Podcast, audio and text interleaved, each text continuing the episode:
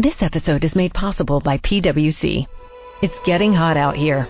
Moving the Mercury can help move your business. PwC helps turn sustainability theory into real world action.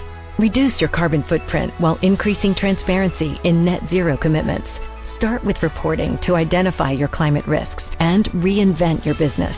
Create a more sustainable business and a stronger planet.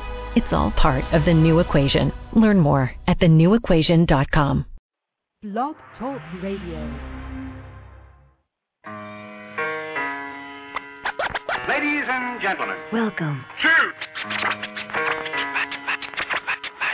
Remix. radio, fellow Americans, it is with the utmost pride and sincerity that I present. It's just to get Claudia together.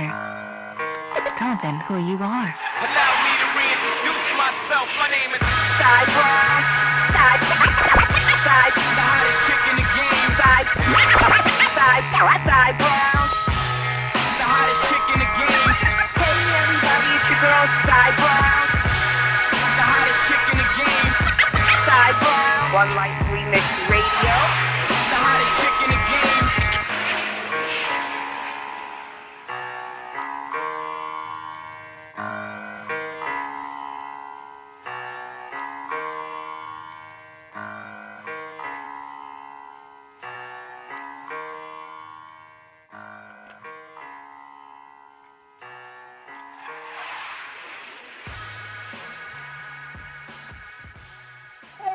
everybody, it's your girl Sai Browne coming at you. Today is Monday, December seventh. Where is the time going? It's going so quickly. It's it's a good thing. It's beginning to look a lot like Christmas.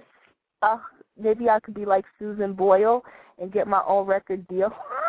I heard her her album sold like seven hundred thousand copies, and you know what? I'm I'm excited for her because I I don't know if you know how many of you are well you have to be living under a rock if you're not familiar with Susan Boyle but for those of you who may be um hermits I'll tell you you know when I saw um what they showed like when she went to sing that song I Dream a Dream and she stepped up to the stage and Simon had a scowl which is so indicative of who he is his uh, Simon scowl um and she opened her mouth and everybody's mouth, their mouth, just their jaw just dropped because her voice is simply lovely. And I remember posting on uh, Twitter and Facebook, maybe about a month ago, I guess, or three weeks ago, like when her album was going to drop.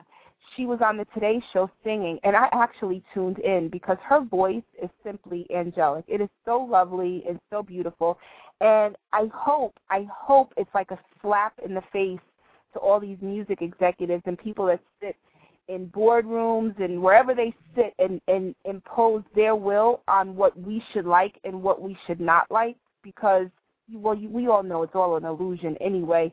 But she absolutely has a beautiful voice even though you know by industry standards she could be perceived as an ugly duckling.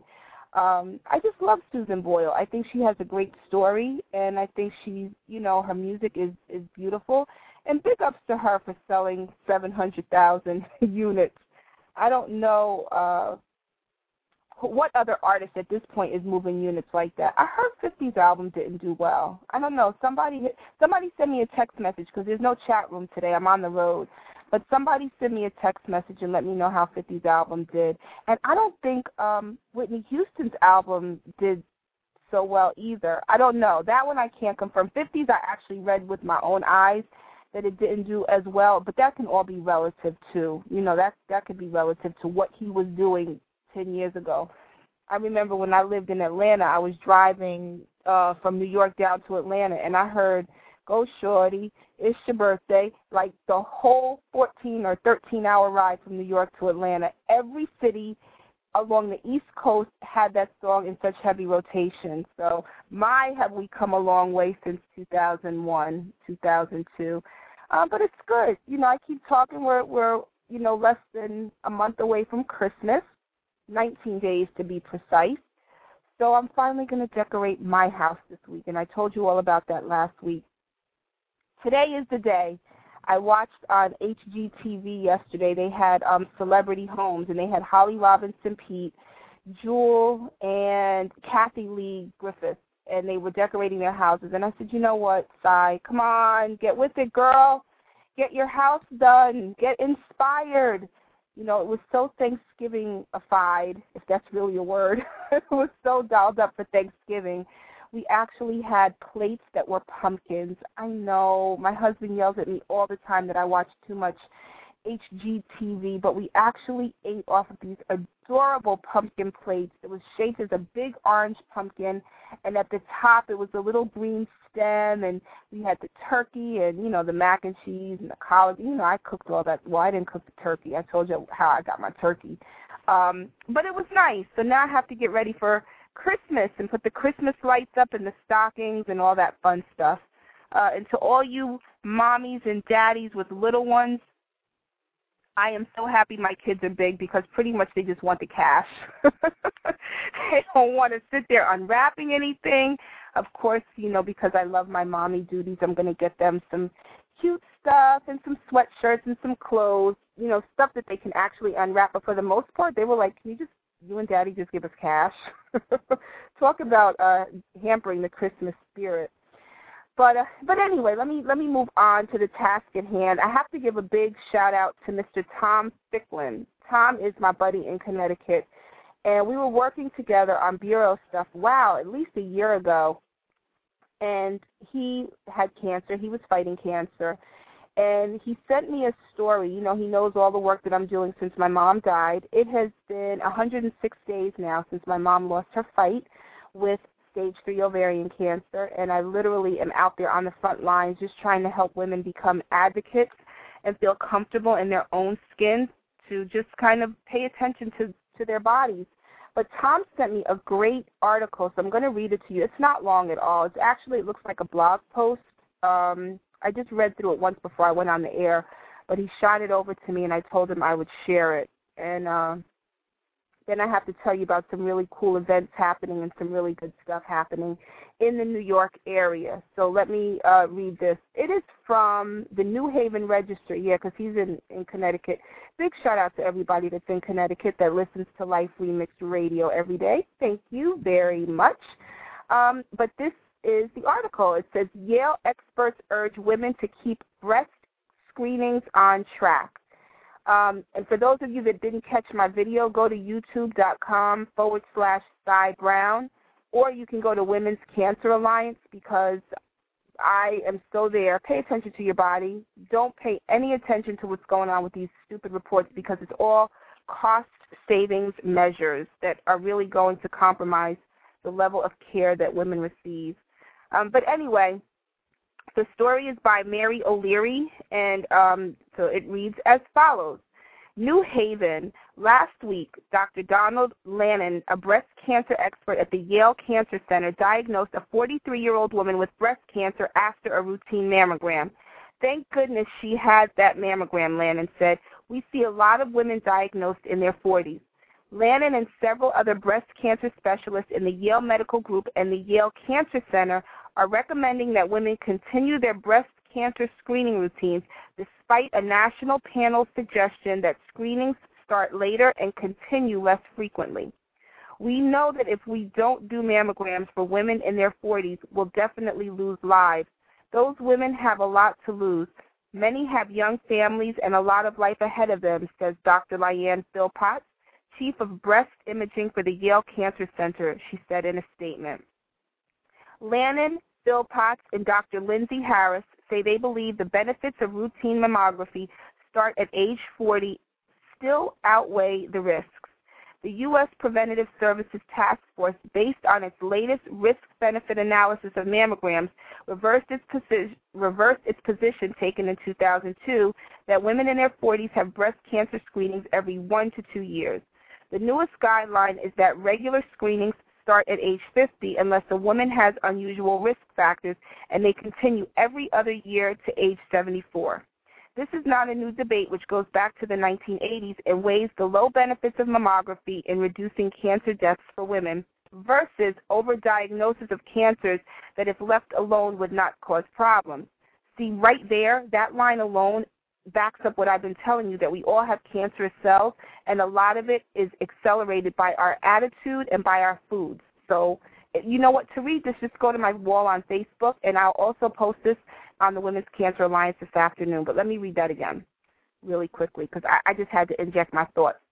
This is not a new debate which goes back to the 1980s and weighs the low benefits of mammography in reducing cancer deaths for women versus overdiagnosis of cancers that, if left alone, would not cause problems but are still treated with radiation, surgery, and chemotherapy. An analysis of all screenings every other year rather than annually provides 80% of the benefits but cuts the risks in half, according to the task force. The task force found one cancer death is prevented for every 1,904 women in their 40s who are screened for 10 years. For every woman in their 50s, it is one death for every 1,339 women screened for a decade and one death for every 377 for women in their 60s. The recommendations on screenings differ among advocacy groups, with the American Cancer Society continuing to recommend annual mammograms for all women over age 40, a guideline they started they I'm sorry, a guideline they issued starting in 1997. The American College of Physicians, in a recent statement, did not want the U.S. Preventative Services Task Force recommendations to be politicized, they said in the guidelines, which are based on scientific evidence, were not motivated by the need to control costs which I personally think is very bogus. Under the health care bills, the task force will make recommendations on what preventive services insurers will be mandated to cover. I told you this is about money, but it does not require it to requ- but it does not give it the ability to limit care or require insurers to deny coverage, according to the physicians group. The guidelines would create a floor, not a ceiling, on preventative services that would be covered with no copays, according to the group, and does not override individuals' decisions made by doctors and patients. The Senate, as it begins what is expected to be a long debate on health care, adopted an amendment last week on mammography. Listen, people, I'm giving you good information. Come on, women. Pay attention to what's going on because a lot of this stuff is politicized, even though they said it, it, that it's not. The Senate, as it begins what is expected to be a long debate on health care, adopted an amendment last week on mammography, which ignores the task force's decision last month and reverts to its earlier position on routine breast cancer screening for women in their 40s.